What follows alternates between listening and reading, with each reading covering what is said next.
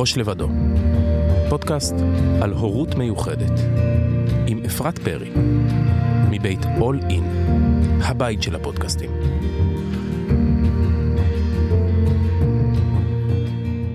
בוקר טוב, או צהריים טובים, או ערב טוב, אני לא יודעת מתי שומעים אותנו, אבל אנחנו בבוקר של יום שישי, בוקר טוב למירה בוקאי. שלום. מה העניינים? בסדר. אני אציג אותך, ואז אני אשאל אותך מה שלומך. ואז תספרי לנו קצת את בעצמך עלייך ולמה את פה בפודקאסט שלנו. אה, אז מירה בוקאי היא מרפאה בעיסוק ומאמנת הורים בגישת אימא מאמנת. נכון. ואימא לשניים, מותר. להגיד? מותר? מה העניינים? בסדר. בסדר גמור, איזה כיף שהזמנת אותי. וואו, כבוד הוא לי. ותספרי לי מה שלומך, איזה שבוע את משאירה מאחורייך? אמ, שבוע של גם וגם.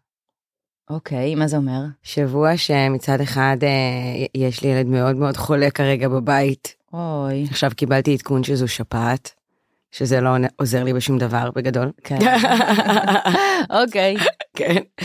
אה, ומצד שני, שבוע שהייתה לנו השבוע אספת הורים ראשונה לכיתה א', יואו. שהייתה מאוד אה, משמחת ונותנת תקווה ל-? לילד הקשב שלי. אה, כמעט. כן. כן? אבל המורה כמעט בכתה בעצמה. איזה מתוקה. אבל אה, כן. וואו. כן, אז אה, אני חושבת שזה היה שבוע באמת משמח במובן הזה, שאנחנו סוגרים את המחצית הראשונה של השנה הזו. אז למה גם וגם זה כאילו שבוע שאת כולך אימא, התכוונת גם טוב וגם רע? כן, כן, Mm. כן. אני בגדול כל השבועות אני כולי אימא. זה- גם כשאני עובדת אני כולי אימא. אבל אני חושבת ש... אוקיי, זה מעניין מה שאת אומרת, כי לפני שדיברנו, אז uh, אמרתי לך איך, באיזה כובע את מגיעה. כי בעצם בפודקאסט הזה אני מביאה גם הורים, או בעיקר הורים לילדים אה, איזה שהם קשיים, צרכים מיוחדים, תכף נדבר על המכבסת מילים הזו, ו, ובין לבין יש לנו גם פרקים של אנשי מקצוע, ואני בראש שלי אמרתי, מביאה את מירה בוקאי, היא אשת מקצוע הכי טובה שאני מכירה לכל הסיפור של הפרעות קשב וריכוז. ו... ואז כשדיברנו, אז אמרת לי שאת את באה גם וגם. נכון. אולי גם וגם וגם, כי גם את בעצמך עם הפרעת קשב, ממש. אני אגיד לך, את יודעת, אני באה במקור בתוך הריפוי בעיסוק, אני מגיעה מהתחום של בריאות הנפש. ככה התחלת? כן. כן? כאילו, מה זה ככה התחלתי? התחלתי, גם עבדתי בילדים וגם עבדתי בבריאות הנפש, ומאוד היה קשה לי לוותר. Uh, המצחיק הוא שכשעזבתי את התפתחות הילד, זה היה כי uh, לא היה לי כוח להורים. אהבתי את די. הילדים ולא היה לי כוח להורים, והיום אני רוצה לעבוד רק עם הורים. איזה אבל-. אה, אז שאלה, היית כבר אימא? זה היה בדיוק כשהפכתי להיות אימא. כשעשיתי את המעבר, כן, זה יושב על על כן. הקשיים שלנו, על החרדות שלנו. ממש, חזרתי מחופשת לידה ראשונה, עם, אחרי שילדתי את דן, ואני זוכרת שהלכתי ואמרתי לבעלי, לגיא, אמרתי לו, זה לא כיף לי כמו שזה היה כיף לי. אה, קטע. ובאתי מהתחום של בריאות הנפש, ובתחום, ובבריאות הנפש יש בעצם אה, אה, תנועה או גם אה, עמותה שמלווה שנקראת צרכנים נותני שירות. כן. והבסיס שלה זה ש... אה, לידע המקצועי שיש לאנשי מקצוע, יש משמעות מאוד מאוד גדולה לידע מניסיון. נכון. ואני חושבת שזה מה שמרכיב את, ה... את המשמעות שלי בתוך מה שאני עושה, שזה גם הידע המקצועי שלי שהוא קריטי, כי יש כל כך הרבה, כאילו, ידע לא מקצועי בחוץ בתחומים האלה, וואו. אה, אבל גם הידע מניסיון וההבנה של החוויה של להיות אדם עם הפרעת קשב, לאימא לילד עם הפרעת קשב, אה, אז אני, אני מרגישה שאני לא יכולה להפריד אה, את שני הכובעים האלה. אז תספרי לי את את השתלשלות האירועים, איך אחרי שעזבת את התפתחות הילד ו- ואת בריאות הנפש, הבנת שאת רוצה לעבוד ולהתמקד רק בכל מה שקשור להפרעות קשב? אז זה קרה קצת תוך כדי, בשלב מסוים בתוך ההתפתחות המקצועית שלי בתוך בריאות הנפש, עבדתי במרפאה לבריאות הנפש, אמבולטורית, זה אומר שאנשים מגיעים לטיפול ריפוי בעיסוק פעם בשבוע לשעה, בקהילה. כן, ב- בבית חולים זה היה, אבל כן, אה, כאילו אוקיי. במרפאה שנותנת שירותים לקהילה. ו... ואני מאוד מאוד אה, נמשכתי תמיד לתחום של התפקודים הניהוליים בתוך בריאות הנפש, גם בתואר השני שלי, זה הרבה ממה ש... הקורסים שבחרתי ובתחום אוקיי. של קוגניציה, ו, ו, ואז בתוך המרפאה אה, התחלתי לקבל את כל המטופלי קשב, כי הם לא הצליחו לקבל מענה בתחומי טיפול אחרים שהם יותר דינמיים, אה, וממש התאהבתי בתחום, אה, הלכתי והמשכתי את הלימודים שלי ועשיתי עוד הכשרה של קוגפן מבוגרים, קוגפן זאת גישת התערבות אה, לניהול הפרעת קשב, מהאוניברסיטה העברית, ו... וכבר בתוך המרפאה התחלתי להתמקצע בתחום הזה, ולאט לאט במקביל הרמתי את, ה... את הקליניקה שלי. מחוץ. למבוגרים, הפרעת למבוגרים, כן. אחרי שלא רצית לדבר עם הורים בכלל. או עם מבוגרים, רצית כזה דמיינת מרפאה בעיסוק עם ילדים על המזרון, על השטיח. כן, עשית חתיכת shifting. לגמרי. ואת יודעת, אה, כזה חשבתי על, על נושא הפרק, או על שם הפרק, ו, ואני אגיד לך מה, מה חשבתי, ואז, ומשם נצא. כי בעצם אני פוגשת פה הורים לילדים עם צרכים מיוחדים, היה פה אבא לילדים עם אה, תסמונת דאון, והייתה פה אימא לילד עם אוטיזם, ואת יודעת, והפרעת קשב. אז אני אתן לזה כותרת, ואני אשאל אותך, כי זה הדבר שהכי הכי קשוח בעיניי בסיפור של הפרעת קשב. הכותרת היא, זה רק הפרעת קשב. יש משהו בהפרעת קשב, שזה כאילו מן ההפרעה הכי שקופה שיכולה להיות. אנשים עם הפרעת קשב, או ילדים עם הפרעת קשב, אמיתית באמת, הם תמיד ייתפסו כמופרעים, כאילו זה הבחירה שלהם, שהם הם בוחרים להתנהג ככה, כי הרי בשיעור אמנות הוא היה אחלה, אז איך זה שבשפה חשבון מדעים הוא לא אחלה?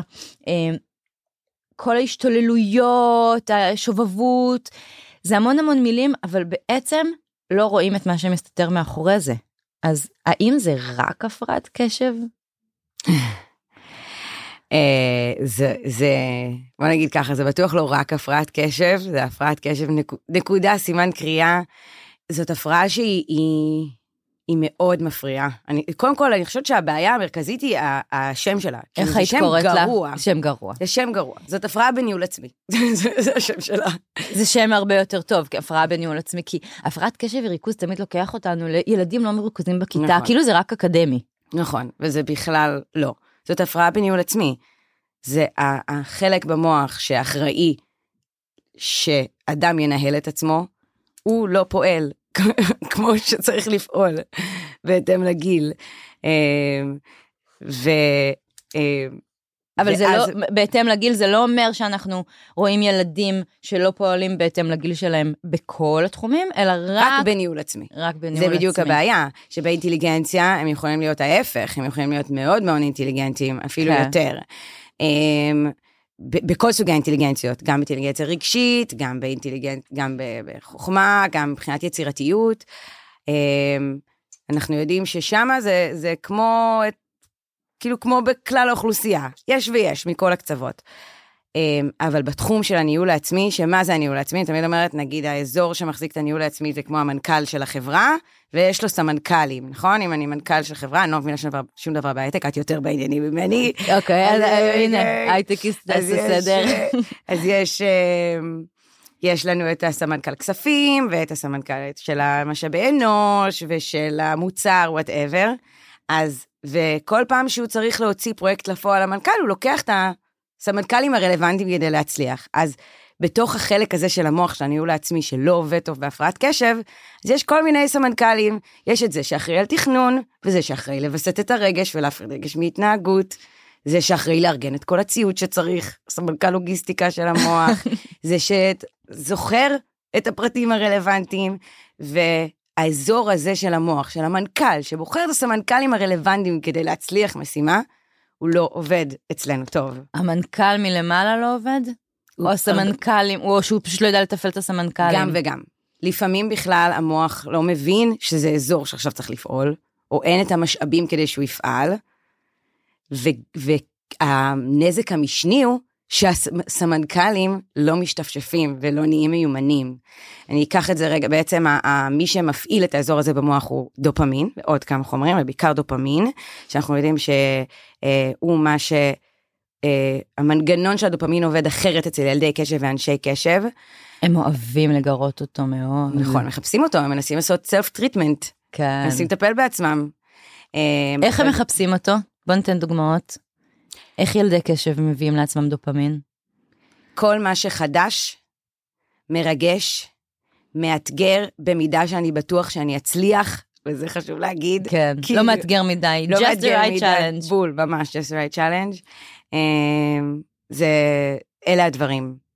וזה- לפעמים זה יהיה נגיד התנהגות סיכונית, כי התנהגות סיכונית היא מרגשת. כן. אמ, מריבות, זה וואו, משהו שהוא וואו. יכול מאוד מאוד להעלות דופמין. אז, אה, ו... אקשן. אקשן, אינטראקציה. זאת אומרת, אם אני יושבת בכיתה, ו... ובאמת, ומשעמם לי, ושעמום, יש אה, נד האלוואל, הוא פסיכיאטר של הפרעת קשב, שהוא אומר, אה, boredom is our kryptonite. שעמום זה ה kryptonite של המוח של, של אנשי. הקשב, ואם אני בכיתה ומשעמם לי, ואני מרגיש ממש כאב גופני מהשעמום, כי אני מרגיש שאין לי דופמין, אז אם אני אדבר עם זו שיושבת לידי, כן. עצם האינטראקציה מגבירה דופמין. אה, אבל מה שכן אנחנו יודעים הם זה ש... מטפלים בעצמם, ואז הם בול. מעוררים את עצמם. בול. אבל בעצם הנזק המשני הוא לאורך השנים, זאת אומרת, גם אם אני בתור מבוגרת מתחילה טיפול תרופתי ונגיד מאזנת לעצמי את הדופמין, עדיין התפקודים הניהוליים או הסמנכ"לים לאורך השנים לא פעלו מספיק, שגם אם החלק של המוח הזה. כן עובד עכשיו, הוא לא עובד טוב כמו שהוא יכל לעבוד, הוא אמור לעבוד. זאת אומרת שלי. שאם אנחנו לא נותנים לילד להתמודד בגילאים צעירים, אז הוא גם גדל להיות מבוגר עם תפקודים ניהוליים לקויים. שוב, להתמודד במקום שבו הוא יכול באמת להצליח. זה, זה, אנחנו צריכים באמת לראות שזה משהו שהוא מסוגל לו. אה, כי שם הרבה פעמים אה, האתגר אצל הילדים האלה. שהפער, כמו שאת אמרת, בין זה שהם כל כך אינטליגנטים, לבין זה שהם לא יכולים לעשות דברים כל כך פשוטים, הוא לא נתפס אצל המבוגרים שסובבים אותם, ואז נכון. ממשיכים לזרוק עליהם משימות שתואמות האינטליגנציה שלהם ותואמות את הגיל הביולוגי שלהם, אבל לא תואמות את הגיל הניהולי שלהם. כמו אה, לסדר את החדר, לארגן תיק, לדוגמה, כמו עצמאות בהתארגנות בוקר, אה, אפילו אה, לדעת מה, איזה ציוד צריך להוציא עכשיו בכיתה. כאילו לעשות את החיבור בין זה השיעור שיש עכשיו וזה הציוד שצריך להוציא עכשיו. את יודעת, אני חושבת על זה שבגלל כל הדברים האלה שאמרת, יש משהו בהורות של הורות לילדים עם אה, הפרעת קשב, או נקרא לזה בשם שלך, אה, הורים לילדים עם הפרעה בניהול עצמי, ש... שבגלל שזה כל כך שקוף וכל כך חמקמק, הרבה יותר קשה להיות הורה לילדים כאלה מלילד, שוב, קשה זה באמת איזה מושג שאין, אי אפשר להשוות, אבל כשיש איזשהו משהו מאוד מאוד ברור, אז זה ברור ואנחנו יודעים איך להתמודד עם זה. אבל גם אנחנו, הסטיגמה שלנו, ההורים על הילדים שלנו, לפעמים גם אנחנו אומרים, רגע, הוא סתם לא רוצה, הוא שובב, הוא מפריע, אבל באמת הייתה פה התנהגות לא טובה. כלומר, גם אנחנו, כאילו אומרים, מה, מה הבעיה לעשות את זה? כל מיני, כאילו, גם לנו יש את הייאוש הזה, וההורות הזאת היא מאוד מאוד מתסכלת. אני לא יכולה להסכים איתך יותר. באמת, זה הכי מדויק בעולם. אני זוכרת שכשעבדתי בהתפתחות הילד לפני שהייתי אימא, אני זוכרת שאמרתי למדריכה שלי, ממש בתחילת הדרך, הייתי אומרת לה, תקשיבי, האימהות של הילדים של ההפרעת קשב, הן נראות כל כך עייפות, כאילו, הן כל כך מותשות, וזה באמת נכון, זאת אומרת, גם ילדים שהם היו ילדים על הרצף, הם היו מקבלים את המענה במסגרות החינוכיות, הם היו מקבלים את ההכרה, הם היו מקבלים יותר בקלות את כל סל הטיפולים, וגם הבירוקרטיה סביב זה שילדי קשב בגדול לא מקבלים באמת נכון. שום דבר.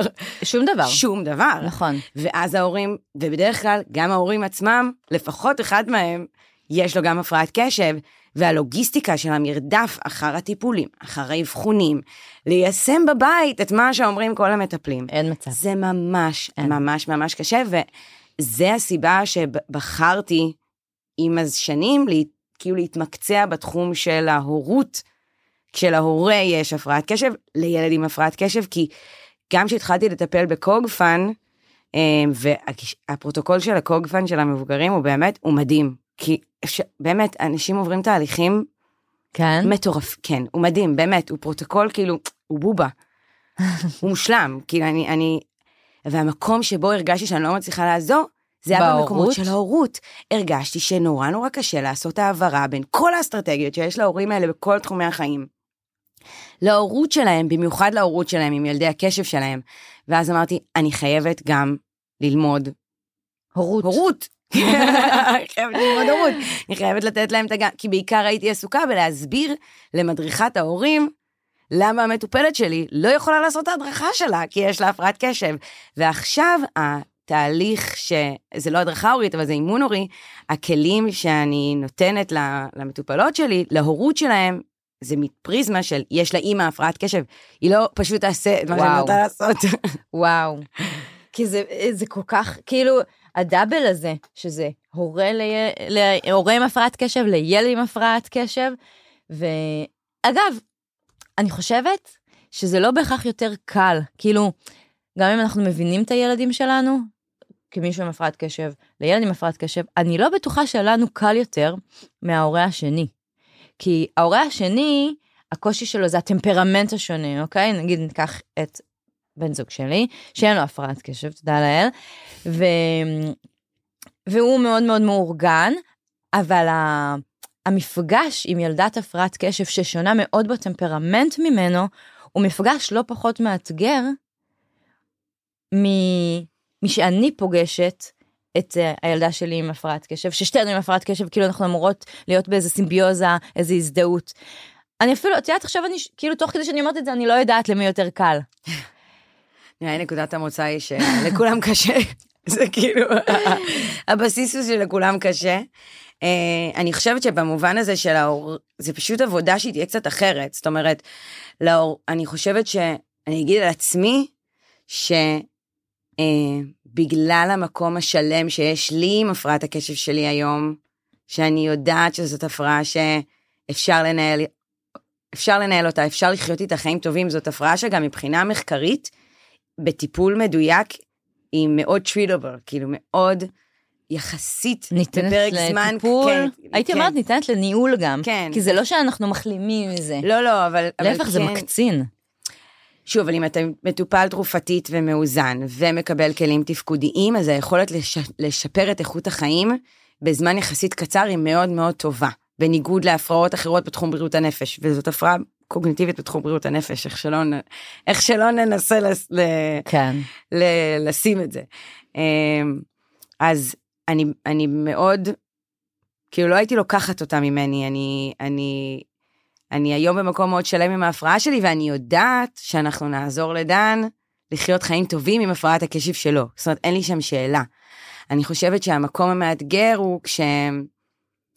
כשאני בתור הורה עדיין כל כך חווה את המחירים ואת הכאבים עם ההפרעה, ואני לא רוצה שהילד, אני רוצה למנוע מהילד שלי את הכאב הזה. אגב, כמו כל הורה, זאת אומרת, כל, גם אם אני לא אימא עם הפרעת קשב, אבל אם Mm. אני אימא שאני, יש לי דפוס מרצה, ואני רואה אצל הילד שלי התנהגות של ריצוי, זה נורא יבהיל אותי, אני אנסה כן, לעשות אני הכל סבלתי כדי שהוא- כל החיים. בדיוק, בול, רק בול. שהוא לא יהיה כזה. בול. ולכיוון השני, באמת הורה שאין לו ADHD, הוא לא, זאת אומרת, הם לא מצליחים להבין איך כן. המוח הזה עובד. כאילו, יש כן. לי הורים בלי הפרעת קשב שלפעמים אומרים לי, אני יכולה להבין, אני אומרת, אני שומעת אותך. את מסבירה את זה כל כך טוב שאני יכולה להבין, זה גם נורא מתחבר לי לילדה שלי. ולא- איך חיים ככה? אני לא מצליחה להבין איך אפשר לחיות ככה. זה, את יודעת, דוקטור ניצן אלמוג מדברת הרבה על הזהות, על זהות המוגבלות, שאנחנו בהתחלה שונאים אותה, ואחר כך אנחנו מקבלים אותה, ו, וזה בדיוק זה.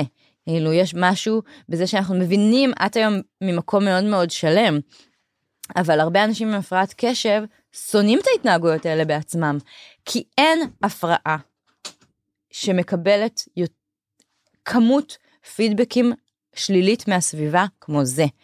כי לא מתייחסים לזה כהפרעה. נכון. כי זה פשוט כל מיני מילים אחרות של אה, אימפולסיבית, מעצבנת, לא שולטת, אומרת מה שיש לה, אה, כל מיני כאלה. וגם הרבה ממהרת. זילות, שלכולם יש הפרעת קשב. או- פשוט את כאילו לא מסתדרת. כולם, לכולם זה איזה קשה. טרנד זה נהיה לפני איזה 15-20 כן. שנה? כולם כן. עם הפרעת קשב. כן. איך זה קרה? אה, תראי, אני חושבת שבאופן כללי, את, את בטח תדעי להגיד על זה יותר טוב ממני, אני חושבת שבאופן כללי יש בשנים האחרונות מין כאילו, אה, לדבר על, ה, על השונות שלי, נכון. זה הפך להיות, זה- שזה אגב מגמה חיובית של אה, לכל אחד יש, כאילו כל הנושא של neurodiversity, כאילו שלכל אחד יש את הייחוד שלו וזה, זה דבר שהוא חיובי, נכון. אבל לפעמים זה, זה מה? כ- כאילו, מנצלים את זה? לא יודעת אם מנצלים את זה, אבל לא, בטח לא מאבחנים כראוי. זאת אומרת, מבחינתי, אני לא אקד... אקבל אדם לקליניקה אם לא היה רופא שאכן אמר שזה מצב הבריאות שהוא כן? מתמודד איתו. כן, וגם ילדי קשב, כאילו גם הורים שמגיעים לאימון הורי, אם לא היה רופא שאמר שזאת ההפרעה, אז אנחנו נעשה תהליך אימון הורי כאילו רגיל. אני, אני, אני לא מתייחסת להפרעה שלא היה גורם מקצועי שמוסמך לאבחן, שיבחן. כי זה... זה הרבה פעמים הבעיה שיש. אני חושבת שמה שדיברת עליו קודם, ש... שאנחנו באיזה עידן חדש כזה, שאנחנו אוהבים לדבר על, ה... על המגוון, על השוני, שהוא מאוד מאוד מבורך בעיניי. אני אוהבת את זה, זה, זה מצוין, הילדים שלנו באמת יגדלו פה בסביבה הרבה יותר מכילה, והקשת הרבה יותר רחבה בכל התחומים, אגב, גם במגבלה, גם בג'נדר, גם בדעות, אה, לעומת איך שאנחנו חיינו. שעודדו אותנו להיות מאוד מאוד זהים ובאמצע ובמי... כאילו המיינסטרים, כן. המיינסטרים הוא, הוא הכל. אמ, ואז הילדים שלנו באמת יחיו בסביבה, וגם עכשיו הם חיים בסביבה הרבה יותר מקבלת. עם זאת, כאילו היה מין איזה קטע שדיברו על הפרעת קשב וריכוז, זה היה מאוד מאוד בחוץ, ואז כל מי שטיפה הרגיש שהוא קצת תנועתי, או קצת אה, קשה לו להתרכז באוניברסיטה, פתאום באיזה גיל 25 אמר, טוב, יש לי הפרעת קשב. ו... ואני חושבת שזה זה עושה שיימינג להפרעת קשב האמיתית, כי, כי זה לא באמת זה. נכון שכולנו על הספקטרום איפשהו בכל תחום, אוקיי? גם אם ניקח את הספקטרום האוטיסטי, אז הוא ספקטרום. נכון. את צריכה להיות איפשהו על הספקטרום כדי לקבל הבחנה, אבל, אבל לכל אחד יש את הקשיים שלו ואת ההתמודדויות שלו בחלקים התקשורתיים חברתיים למשל. אז גם הפרעה בניהול עצמי או הפרעת קשב וריכוז היא ספקטרום, כמו כל שוני נוירולוגי, ו, ואיפשהו שאתה על הרצף הזה, יכול להיות שאתה ממש בקצה ולא קיבלת הבחנה, או שאתה קרוב לקצה אבל עדיין, או קרוב לגבול. אני חושבת שזו בכלל הבחנה אחרת. אני חושבת שזה אחת הסיבות שאני נורא נורא נורא מתעקשת שיפגשו רופאים, זה כי בגלל הסמנכ"ל הזה, הקורטקס הפרה-פרונטלי, האזור שאחראי על הניהול העצמי, הוא באמת הקרם דה לה קרם של המוח, כי אנחנו לא צריכים אותו בשביל לשרוד, בגדול, אנחנו צריכים אותו בשביל לחיות טוב. אני מסייגת את זה, כי נגיד בעולם שאנחנו חיים צריך כן. אותו, נגיד בשביל לא, לא לעשות תאונת דרכים. אז זה משפיע על האם אני אשרוד או לא, אבל בגדול, זה המקום הראשון שהמוח ישמוט אם הוא צריך משאבים למקומות אחרים. בוא נ... אז אם יש לי, ניתן אם דוגמה. אני לא ישנה כן. באופן עקבי, כי יש לי הפרעת שינה, אז לא יהיו לי תפקודים ניהוליים. אם יש לי הפרעת אכילה, למה? רגע, כי כי המוח המוח צריך דו- את המשאבים שלו ל- לשרוד. לשרוד כי הוא עייף, ואז קודם כל הוא ייקח את כל המשאבים לצורך זה שאני עכשיו בן אדם ער או צריך לישון. כן, או למערכ- יש, מערכ- יש מערכות שהן יותר ראשוניות, יש את המערכת הלימבית, שהיא מערכת שקשורה ל... כל המעגלים הראשונים של בדיוק, אה, בדיוק. אה, שינה, עוררות, אה, רעב שובע. אלה המעגלים הראשונים ההישרדותיים יותר, בדיוק. ואז פתאום, כאילו, ואם הם לא מתפקדים, אז אוקיי, מה נוריד, מה נוריד, מאיפה ניקח משאבים, בום, תפקודים ניהוליים. בול, זה ממש ככה. נגיד הפרעת חרדה. אם אדם חרד, אין לו תפקודים ניהוליים, הוא, פנ... הוא, הוא עסוק בלשרוד מבחינתו. ולכל אבל זה לכל האוכלוסייה. האוכלוסייה. מה קורה לילדי ומבוגרי קשב במצבים האלה שהם לא ישנים ולא אוכלים? אז השאלה אם זה עניין משני, אבל הרבה פעמים, פש... קודם כל, הרבה פעמים האבחון העצמי הזה גורם לזה שאני מאבחן את עצמי עם הפרעת קשב, אה. ובכלל זאת הפרעת חרדה. הבנתי. ממש. מדברת בהקשר של זה- כאילו מצב של עייפות מתמשך, ואז תפקודים נפ- נפגעים. נפגעים, ואז אומרים, יש לילד הפרעת קשב, כי יש לו התנהגות אימפולסיבית, כי הוא מאוד מאוד תנועתי, ובעצם יש שם חרדה מאוד גדולה שלא מאפשרת לו לגשת לתפקודים הניהוליים. כשאני אה. התחלתי לעבוד בהתפתחות הילד, אז היה כזה טרנד כזה שכולם אמרו, צריך לבדוק שקד שלישי. מכירה את זה? ש... שאולי יש לו הפרעת קשב, שזה נראה כמו הפרעת קשב, אבל בגלל שיש לו שקד שלישי והוא לא ישן טוב, אז זה הפרעת שינה, וברגע שמטפלים בסיפור הזה של השקד, הוא ישן טוב וחוזרים לתפקודים הניהוליים. ו- וזה באמת העניין הזה של רגע לראות מה הבסיס, כי לא לכולם יש הפרעת קשב. ממש, כאילו, לא, כמה אוכל... נקודה. באוכלוסייה? סביב ה-10 אחוז. יואו, זה מרגיש זה הרבה, שכל בן אדם זה שני. שאת פוגשת. ואת- אבל זה, כן, בסדר, אבל זה זה כמו לא עם הוויסות. החושי. שאם את תשאלי גננת, היא תגיד כל לא שחצי מבוסת. מהגן לפחות יש, צריך ללכת לאבחון. אנחנו מדברים על בין 5 ל-16 אחוז מהאוכלוסייה בוויסות חושי, אז נכון. זה אותו דבר. אמ, טוב, לכי תהיי מבוסתת ב-35 ילדים. גם נכון. ב... גם נכון. אבל זה בעצם, אם אני, אם אני לא רואה טוב, אז אני לא אוכל לנהל את עצמי. אם אני לא שומעת טוב, אני לא אוכל לנהל את עצמי. כאילו באמת צריך רגע לבדוק ולשלול כל מיני כיוונים אחרים, בש, ב, בשביל להגיד, אוקיי, טיפ, הכל מאוזן, ועדיין אנחנו רואים את האתגרים האלה בניהול עצמי. אוקיי, אז, אז, אז זה הדבר. והתהליך אבחון הזה הוא באמת מתיש. בטח אם גם להורה יש ADHD. אה, הוא מאוד מאוד חשוב. התגמול בסוף הוא גדול. מה התגמול? רטלין. טן טן טן. מה זה ריטלין? אבל התגמול בסוף זה שאני יודעת שאכן זה מה שאני מתמודדת איתו, ואז אני, אני יודעת שאני אמצא את הטיפול התרופתי שיכול להתאים. מה כי- עושה הטיפול התרופתי? בוא נדבר על זה.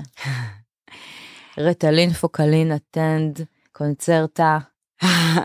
אז כל אחד מהם עובד קצת אחרת, והם באות ממש, באים ממשפחות תרופות שונות, לא ניכנס לזה עכשיו, אבל בגדול התפקיד של הטיפול התרופתי זה להביא את המוח למצב כימי מאוזן, כדי שהמסלולים שלא עובדים כמו שצריך בהפרעת קשב, יעבדו כמו אנשים אחרים. שהם לא יצטרכו לחפש כל הזמן את הדופמין הזה. את הדבר ה... יש את אלה שגם לא מחפשים, זאת אומרת, זה תלוי ב, ב, ב, בדפוס. יש כן. את הילדים שהם יותר יחפשו, ויש את הילדים שהם פשוט יהיו, הם מנומנמים, bystanders כאלה. אה, כאילו, לא, יהיו פשוט לא מעורבים במה שהם עושים. אה, הם הכי מפוספסים. הם מאוד מפוספסים, כי הם לא מפריעים. נכון. שקופים, הם ממש שקופים. כן. אנחנו מדברים על הפרעת קשב כהפרעה שקופה, הם, המנומנמים האלה, הם הכי, הכי, הכי נכון. שקופים. הם מפתחים אחר כך גם איזה דפוס כזה של ללכת הצידה בכל תחומי החיים. ממש. אה, ו... ובעצם הטיפול התרופתי תרופתי מביא את המוח למצב שהוא שהוא יכול לנהל את עצמו. עכשיו, ככל שהם מתחילים, ב- כן, בגיל צעיר יותר, אז בגלל שהמוח עוד פלסטי, אז האזור הזה של התפקודים הניהוליים, אני מכניסה אותו לפעולה באופן עקבי והוא מתחיל להשתכלל, והם, אה, ואז אני יכול לשכלל את המיומנויות האלה, ואולי רגע אני כן אדבר על דן. אה, כי... בוא נדבר על דן. אה, לשתינו יש דן. נכון, זה שם יפה. הכי, אין. השם הכי יפה בארץ. לבנים. אז באמת, אז דן בן שש וחצי, הוא לומד בכיתה א' בבית ספר מונטסורי פרטי, באמת בעיניי הכי טוב בארץ, אנחנו עבר, העברנו את כל המשפחה מעיר אחרת, באזור אחר לגמרי במדינה, כדי שהוא ילמד בבית ספר. הזה. איזה בוטיק של בית ספר. ממש. Um, ואני מניחה שהרבה אנשים הניחו שאני, זה אני? אני יודעת, אני גם מדברת כזה עם עקבות שלי באינסטגרם, שהעברתי אותו לשם כדי שאני לא אצטרך לתת אותו, לתת לו את הטיפול התרופתי הזה, שרק יתאים אותו למערכת, והבעיה היא במערכת שהיא לא מתאימה. בול, אוקיי? בול, כן. ו, אה, ואני פה כדי לשבור את המחשבה הזאת. כי, את זוכרת מה סיפרתי לך? כן, אני. אספר את זה. אה, גם שי, הבת שלי הגדולה, אה, עם טיפול תרופתי, ואז כשרק התחלתי עם זה, ששי רק התחילה עם זה, אז חברה שלי אמרה, את אשכרה נותנת לה תרופה כדי להתאים אותה לבית ספר, למסגרת שלא מתאימה לה. ולא היה לי מה לענות לה, כי גם ככה אני, כמו כל הורה באיזה רגשות מעורבים, חוץ ממך, רגשות מעורבים על הרטלין הזה, ו... אמ, ואני גם אשת מקצוע, ואני אמורה לדעת, ופשוט לא... כאילו, אמרתי, רגע, מה, זה מה שאני עושה? פתאום היא אמרה לי, חברה שלי שאני מאוד מאוד אוהבת ומאוד מאוד חכמה, ואני סומכת על מה שהיא אומרת, ופתאום היא אמרה לי את זה, ואמרתי, רגע, זה מה שאני עושה? וזה מאוד הבהיל אותי, ו... וניסיתי לחשוב על זה, האם גם במסגרת, בדיוק מה שאת מתארת, זאת הדילמה ש... שהייתה לי, האם גם במסגרת מאוד מאוד טובה, בוטיק, אם עכשיו אני מעבירה אותה לבית ספר עם 16 ילדים, שהם כל היום בטבע ובשטח וזה, גם אז היא תצטרך רטלין? ו... והתשובה שלי הייתה חד משמעית, כן. אמ, היום היא חד משמעית, כן. אני חושבת שלקח לי זמן להתלבט על זה, וזה בדיוק מה שאת מציגה, ותמשיכי את זה מפה, על דן. אמ, כן, זה... קודם כל זה כואב לי, למרות שזה פעם שנייה שאני שומעת את זה, זה... אני חושבת שזה הרבה מה... אמ, הסטיגמה שיש על הפרעת קשב היא עוד תיק שהורים לילדי קשב סוחבים, כי האשמה שהסביבה מטילה על ההורים היא, היא, היא עצומה. כן. היא עצומה. אמ, שכן, ברור שיש לנו השפעה על הביטחון העצמי שלהם, על, ה, על התחושת מסוגלות שלהם במידה מסוימת, אבל אפרת לקט שהיא אה, אצלה המאמנת. עם המאמנת, היא אומרת לא הכל בגללנו ולא הכל בזכותנו. זה. חזק. אמ, ו, ובנושא של הטיפול התרופתי באמת זאת החלטה הורית וזה נורא קשה וכמו שאת אומרת לי אין שאלה כי אמ, כי אני אני סומכת על המון המון המון המון שנים של מחקר מבוסס אה, על התרופות על תרופות כן שקראתי ו, ואני גם מכירה את החוויה האישית שלי של מה שהטיפול התרופתי עשה לחיים שלי. אה, מגיל צעיר את עם טיפול תרופתי? הלוואי, לא. לא? לא. אני אובחנתי, אה, כי אני אובחנתי ב... אה, עבדתי במחלקה אה, פסיכיאטרית. אה, אובחנת רק בגיל 20-30? כן, כן, אחרי התואר, התואר הראשון היה רע, רע לתפארת. וואו. רע, רע, רע לתפארת. הייתה רק מרצה אחת, שאחרי זה הלכתי לעשות את התואר שני, שהיא הייתה הדמות המיטיבה שלי. את יכולה להגיד את השם שלה, נפרגן לה. שכבר בתואר הראשון היא ראתה מעבר למוסכות, היפראקטיביות, אה, דקה 90, היא ממש ראתה את החוזקות שלי. זה דקה 90, איחור. כן, אמ, אז אה, אמ, התואר הראשון היה ממש רע, כאילו עברתי אותו בעזרת חברה שלקחה אותי תחת כנפיה. העתקת במבחנים. לא, חלילה, לא, לא, לא, באמת לא, לא, אבל היא הייתה מושיבה אותי ללמוד בהמון חמלה. ובלי שיפוטיות. לזה שאני לא יודעת כלום ולא הקשבתי כל הסמסטר. וואו. אבל אני אובחנתי במחלקה, בעצם המנהל המחלקה שלי אה, היה איזו ישיבה שאני זוכרת את זה, לבשתי ג'ינס ירוק זוהר, ודיברנו על מטופל אולי לשלב לו טיפול תרופתי, ואז, והרגל שלי כמובן קפצה קפצה, ואז המנהל המחלקה שלי אמר כזה, אולי ניתן קצת גם למרפאה בעיסוק שלנו. ואני הייתי כזה, מה פתאום, אני זה, אני הכי מסתדרת, זה בכלל ויסות חושי אצלי, אני לא... חרטה ברטה. הוא כמובן עשה רגע בקרת התנהגות, ואחר כך הוא ניגש אליי והוא אמר לי, אני ממש מצטער, אני מקווה שלא גרמתי לך להרגיש לא בנוח. גם אני... הוא עם הפרעת קשר. לא, לא, לא, לא, לא, אני חושבת שהוא פשוט לא רואה את זה כמשהו שהוא לא בסדר. כן. כי הוא לא, הוא, והוא הוא היה מקסים, הוא מיד אמר לי, שיהיה לך ברור, אני חושב שאת מרפאה בעיסוק מדהימה, את עושה עבודה מעולה. אני רואה כמה מאמץ את משקיעה ואני בטוח שאת יוצאת מהבניין הזה, את יוצאת מהבית חולים, עייפה, ואין אותך, ואין את שאר היום. ואז כזה התחלתי יותר להקשיב, הוא אמר לי, אולי תנסי טיפול תרופתי. ואמרתי לו, לא, אני זה, טי טי טי טי טי טי, ואז הוא אמר לי, תקשיבי, אני אומר לך, אם את מתחילה טיפול תרופתי, תוך שלושה חודשים גיא מציע לך נישואים. ואני אז נורא נורא רציתי כבר להתחתן. מה קורה? ממש רציתי להתחתן, וגיא כאילו עוד לא היה סגור. ואמרתי לו, אתה יודע מה? אני מוכנה לנסות. והתחלתי טיפול תרופתי בנובמבר. אני לא מאמינה שזה היה המוטיבציה שלך. זאת הייתה המוטיבציה שלי. התחלתי טיפול תרופתי בנובמבר, וגיא הציע לנישואים בפברואר. בול. על הדקה. זה. ממש היה ככה. אמ, אבל, אה, אבל, אבל בכל מקרה, אני, וזה שינה לי את החיים. זאת אומרת, אני חוגגת את ההבחנה שלי כמו עוד יום הולדת. די. כן. אני, נית, אני לא הבנתי איך, לא האמנתי שחייתי ככה כל החיים, עד שלא הבנתי איך אמורים לחיות. אז זה הילדים שלנו. נכון. איזה... את יודעת, אחד הדברים שהכי הרבה שומעים זה שמתחילים רטלין בכיתה ה', ו', ז', ח', מאוחר, ואז ההורים אומרים, הדבר היחידי שאני מצטער עליו זה למה לא התחלתי את זה בגיל 6. גם לפעמים ילדים מבקשים, נגיד הם הולכים לעשות את המוקסו בשביל לקבל את ההבחנה, כן, ואז הם אומרים, וואו, זה היה לי ממש נעים עם התרופה, אני רוצה עוד. כן. וההורים שמים ברקס, שאני מבינה את זה, אבל הרבה פעמים הפחדים, סליחה, הם נטו מחוסר ידע. אז רגע, ממש. אני רגע מחזירה חוזרת אותך לדן. לסטיגמה. כן, רגע, לס- אני חוזרת לדן רגע. אוקיי. אז um, היה לי ברור שגם בבית ספר כזה, דן ייעזר בטיפול תרופתי, הרופאה שלו מצידה, והנה נשבור את הסטיגמות על פסיכיאטרים שרק רוצים לטפל בתרופות, הרופאה שלו מצידה אמרה בואי נראה איך מתחילה השנה, נראה כן. איפה יש לו אתגר, גם אם יש לו אתגר, גם שיהיה לנו פרספקטיבה ללפני ואחרי תרופה אם נחליט, נתחיל, נחליט להתחיל. אוקיי? אני רציתי להתחיל בגן חובה כדי שהוא יגיע עם, עם טיפול תרופתי מתאים, הפסיכיאטרית אמרה, רגע, תני לו להתחיל את השנה. התחלנו את השנה. הוא סופר אהוב, דן, אין, אין, זה לא בא לידי ביטוי בהתנהגות שלו, יש לו אתגרים בוויסות רגשי, ויש לו אתגרים, הרבה אתגרים בתפקודים הניהוליים, גם הקרים כאילו של התכנון, כן.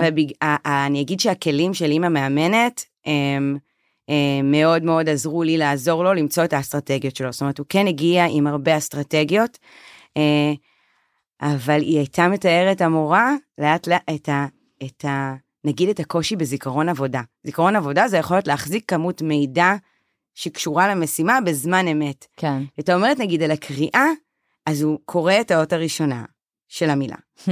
ואז הוא עובר לאות השנייה, והוא לא זוכר את האות הראשונה, אז אין לו שום יכולת לחבר יש בשביל אה, לקרוא. שזה מבחן כזה שנכון עכשיו עכשיו אנחנו נבחנים בו הרבה שמקבלים קוד של שש ספרות שאתה צריך נכון, להכניס לזום. לבנק לזה לכל לא לא לכל אה, מיני כאילו אה, כן. אתה נכנס לאיזושהי אפליקציה והם אומרים שולח לך קוד נכון. אישי ואז 581 423 כן. ואז אתה רואה את זה ואתה אומר "טוב, מה הבעיה בפחות משנייה לזכור את בול. זה ואז להעביר את זה לכתוב את זה בהודעה ואנשים עם הפרעת קשב אני כן, כן. אין סיכוי שאני אני שלוש פעמים חוזרת. זוכרת? שתיים, שתיים, שתיים, אה, ממש, כאילו, ואני אומרת, מה הבעיה שלי? אבל אין, זאת הבעיה. כן. זאת בדיוק הבעיה. כן, לא מצליחה. וגם, אגב, הנוירולוגית עשתה את זה לשי כשהיינו באבחון, והיינו שנינו, וכאילו, מכירה את כל המבחנים האלה בטח של, אני אגיד לך מספר ותגידי לי אותו הפוך, ו-501 ותגידי, וכאילו, אין, אין, באמת, אנשים שאין להם הפרעת קשב עושים את המשימות האלה מאוד מאוד בקלות. נכון. זה כאילו בדברים הקטנים, אבל זה... זה משמש אותנו. קראת לזה זיכרון עבודה, זה המונח המקצועי, וזה כל כך יומיומי. זה מאוד יומיומי, וגם זה אחד, זה אולי המנבא הכי חזק להצלחה בבית ספר. זיכרון עבודה. כן. לא אינטליגנציה, לא. ו... אגב, אני- אני רוצה רגע לסייג ולהגיד שזה בהצלחה בבית ספר של... של היום, אה, או כן, שהבית ספר של כן, היום זה גם כן, הבית ספר כן, של בתי פעם, ואני רגילים. חושבת שכן, כן. הבתי ספר צריכים להשתנות, והזיכרון עבודה כבר, אנחנו יכולים להיעזר בטכנולוגיה ובהמון נכון, המון דברים נכון, אחרים, ולתת דרור לכל היכולות המאוד מאוד טובות של הילדים שלנו, שזה יצירתיות, וזה... אבל גם בשביל יצירתיות אני צריכה את זיכרון העבודה שלי. אני- כשאני, כשאני ילד, כשאני ילד קשב ואני עושה משהו יצירתי, אז כנראה גם רמת הדופמין שלי תעלה, ואז יכ- היכולת שלי להשתמש בזיכרון העבודה תעלה, אבל אני עדיין צריכה את זיכרון העבודה שלי, כי מהרגע שאני מפיקה רעיון, לאיך אני הולכת להוציא אותו לפועל, גם שם אני צריכה לזכור ואני צריכה לתכנן, אני צריכה להתניע, זאת אומרת, גם בדברים שאנחנו אבל אנחנו אוהבים- מעולים בזה. אין, התחלות חדשות? התחלות, אבל וואו. אני רוצה לסיים. אוקיי? אם למה? עכשיו אני אמנית ואני רוצה להיות יצירתית, אני... למה? כי... כי בסוף היכולת שלנו להתחיל ולסיים משהו ולהגיע לתוצאה, כן, ברור, ברור. זה בו שבונה את ה... נכון. ואני רגע אתחבר שם לדן, ש... אמ, שה... את יודעת, ישבתי ב... ב... ביום הורים, ו... וקודם כל אני חושבת שהדבר שהכי... אני חושבת שהכי מילא אותי מעבר לזה שהיה ברור הנקודה, שאת, ברור הנקודה שהתחלנו את הטיפול התרופתי, כן. שהיא סייעה לו גם בדברים חברתיים רגשיים וגם בדברים שקשורים ב... אקדמיים. ב- כן, אקדמיים ו- וניהול ניהול עצמי. אמ, אבל גם אני חושבת שהמשמעות של, של עבודה על אסטרטגיות בבית מאוד מאוד בלטה לי, כי, הפיד, כי הדברים שהרבה אנחנו מתאמנים בתוך המרחב הביתי זה איך לפתור בעיות בינו לבין אלי, אה, מבחינת, ו-. ולתת שם לרגש, כי זה עוזר לווסת את הרגש, אם אני בכלל יודע מה אני מרגיש, אני יכול לווסת את זה. זאת אומרת, אנחנו עובדים על התפקודים הניהוליים שלו בבית כבר כמה שנים.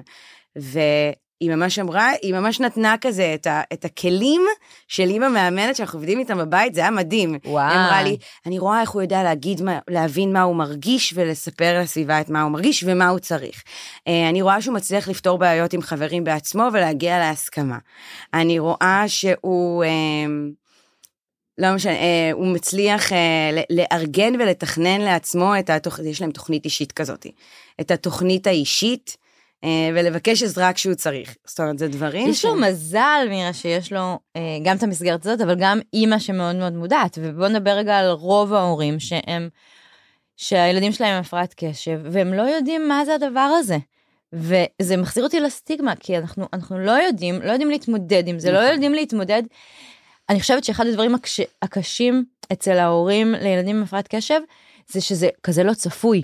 כאילו יכול להיות לו שבוע מעולה, ואז בום, אבל היה שבוע כזה טוב, למה, למה? זה כל כך לא צפוי. נכון. זה לא, צ- אני אגיד לך מה, זה מצד אחד כל כך לא צפוי, מצד שני, זה כן יכול להיות צפוי במידה. אני חושבת שזה גם המחיר, כי הרבה פעמים, אה, שוב, זה המפגש בין הורה קשב לילד קשב, כי אחד הקשיים בהפרעת קשב זה היכולת לעשות בקרה, ולתכנן קדימה. זה היכולת להגיד, אה, היה היום יום טוב? בוא נחשוב מה היה היום טוב.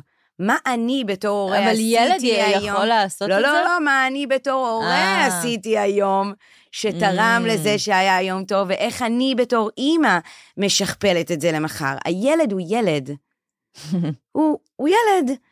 מה אני, כנראה היו כמה דברים שהיו בשליטתי באותו יום שתרמו לזה שיהיה יום טוב.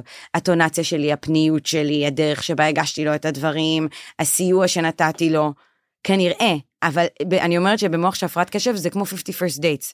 כל יום זה מחדש, כאילו אני כל יום מופתעת מחדש שקורים לי שצלח. אותם דברים שקרו לי אתמול, אותם ריבים בהתארגנות בוקר, אותם איחורים, אותם תסכולים סביב ארוחת ערב, אותו דבר, ועד, וכל פעם אני מופתעת מחדש נכון. שזה מה שקורה לי. כאילו, למה, למה? אז אם אני באמת אשאל את עצמי למה, לא מתוך תסכול ו- וביקורת, אלא מתוך באמת להבין למה. כאילו, מה היה היום ומה בשליטתי לשנות, אז, אז שמה אני יכולה לייצר שינוי, וזה יהיה שינוי אצל ההורה.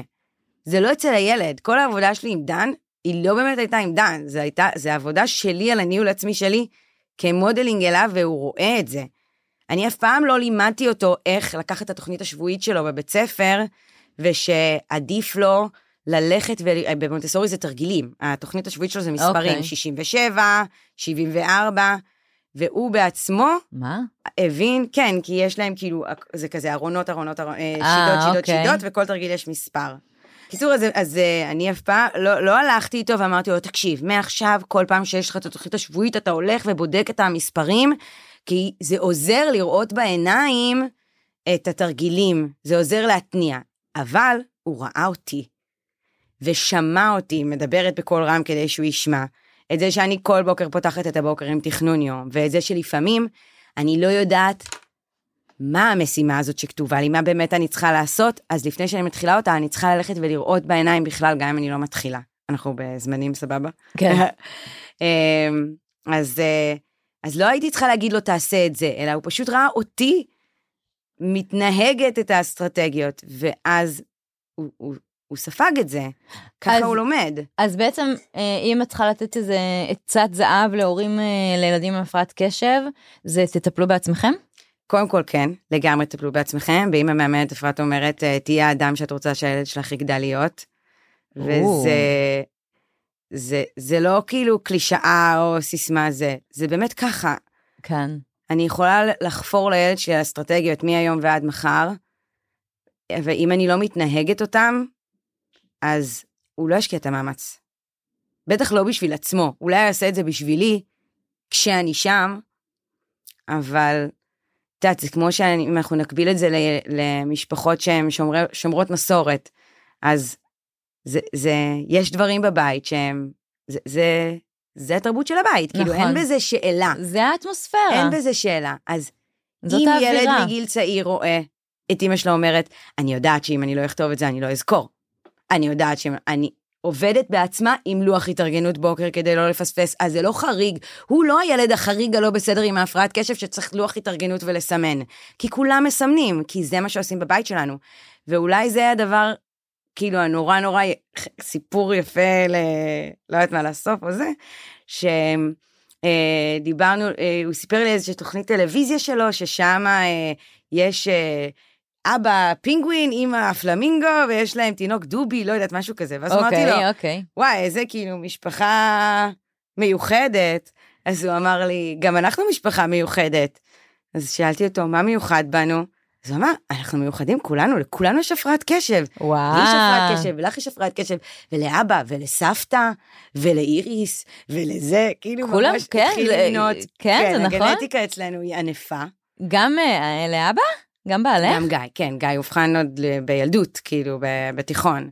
Uh, כן, כולנו כאילו, כולנו מטופלים תרופתית, גם סבתא. די. וכאילו, הקנייה החודשית של, הט... של הטיפול התרופתי של אה, שלושתנו גדול. היא כאילו רוקחת אה, כזה מרימה גבה. אה, סחר ברטלין.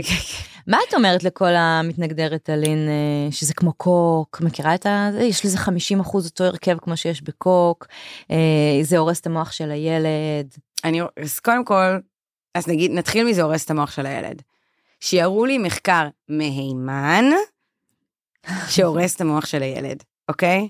כי אה, לשמוע הרצאות או פודקאסטים שמדבר, שכאילו מדברים יפה יפה על כל מיני מחקרים נגד טיפול תרופתי, אבל אם את תלכי ואת תחפשי את המאמר, את תראי שאם זה בכלל פורסם, זה פורסם בג'ורנל שהוא לא נחשב בכלל ג'ורנל כן. שווה.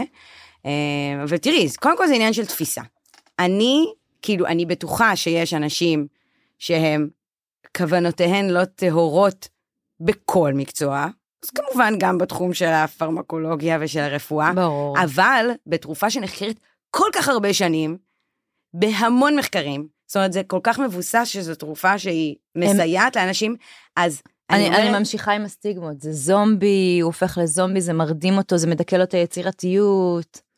אני נראית לך, את, אתם שומעים אותי ואת רואה אותי. אני נראית לך זומבי או לא יצירתית לא, כרגע? לא, גם יש לך את הסרטונים הכי מצחיקים באינסטגרם. ואני על מינון לא מבוטל של קונצרטה, אוקיי? באמת, לא, לא במינונים הקטנים של הפלסבו.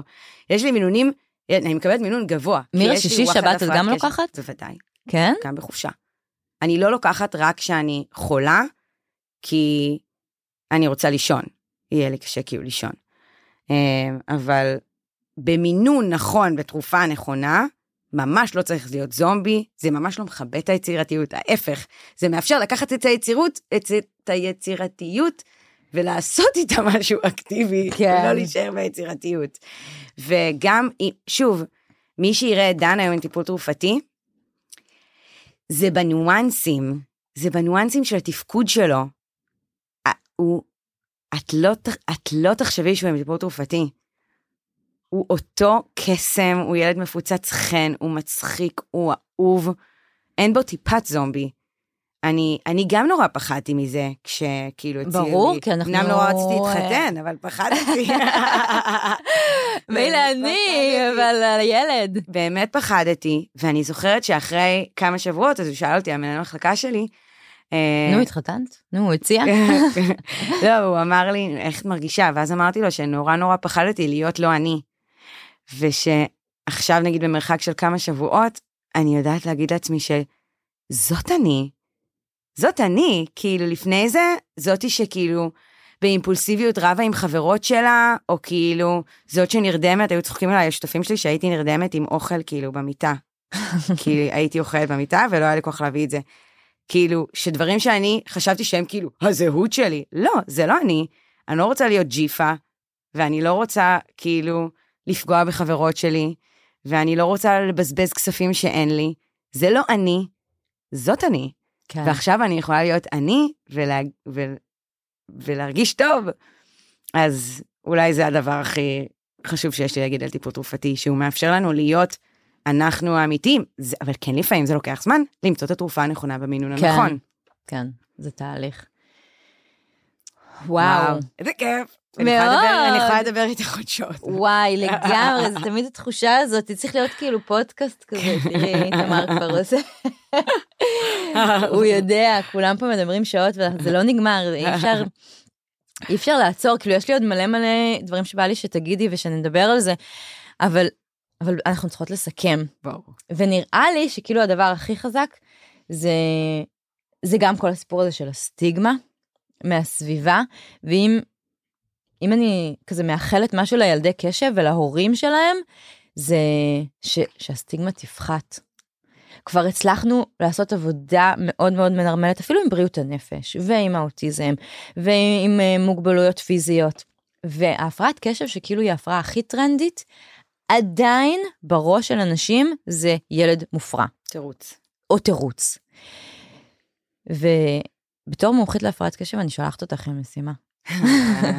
להילחם בסטיגמה הזאת, כי באמת זאת הפרעה, כמו שאת מתארת כל הדברים האלה, זאת ממש הפרעה מורכבת בניהול עצמי, ו... והיא לגמרי אה, ילדים שצריכים התייחסות אחרת. כלומר, הם שייכים לילד, להורות, אנחנו שייכים להורות המיוחדת, להורות עם הצרכים המיוחדים. חד משמעית. זה קצת כאילו נהיינו ה... ה... הבצד הזה, בגלל הסטיגמה. וזה הדבר הכי חזק, ובאמת אני שומעת אותך כאילו את כל כך מסנגרת על ההפרעה הזאת, ו... ובצדק. מה את רוצה להגיד לסיכום? אני רוצה להגיד תודה שהזמנת אותי. יואו. היה לי ממש כיף. אני חושבת שזה נושא ממש חשוב, וזה באמת משימת חיי, לדבר אותו בכמה שיותר מקומות. ואת עושה את זה מדהים, ובאינסטגרם יש לך את הסרטונים באמת הכי מנרמלים והכי בול. תודה. אני חושבת שאם אני צריכה לבקש ממי שמאזין משהו, כן. זה... זה שבאמת הדרך להפחית את הסטיגמה זה בלתת קונטרה בידע שהוא מבוסס, ותמצאו את המקורות המהימנים ש... ש... שייתנו לכם את הידע הזה. וחמלה לילדים שלנו. או, כן, וחמלה לעצמנו. כן. וואו, מירה בוקאי, תודה רבה רבה רבה. איזה כיף היה. מאוד. תודה.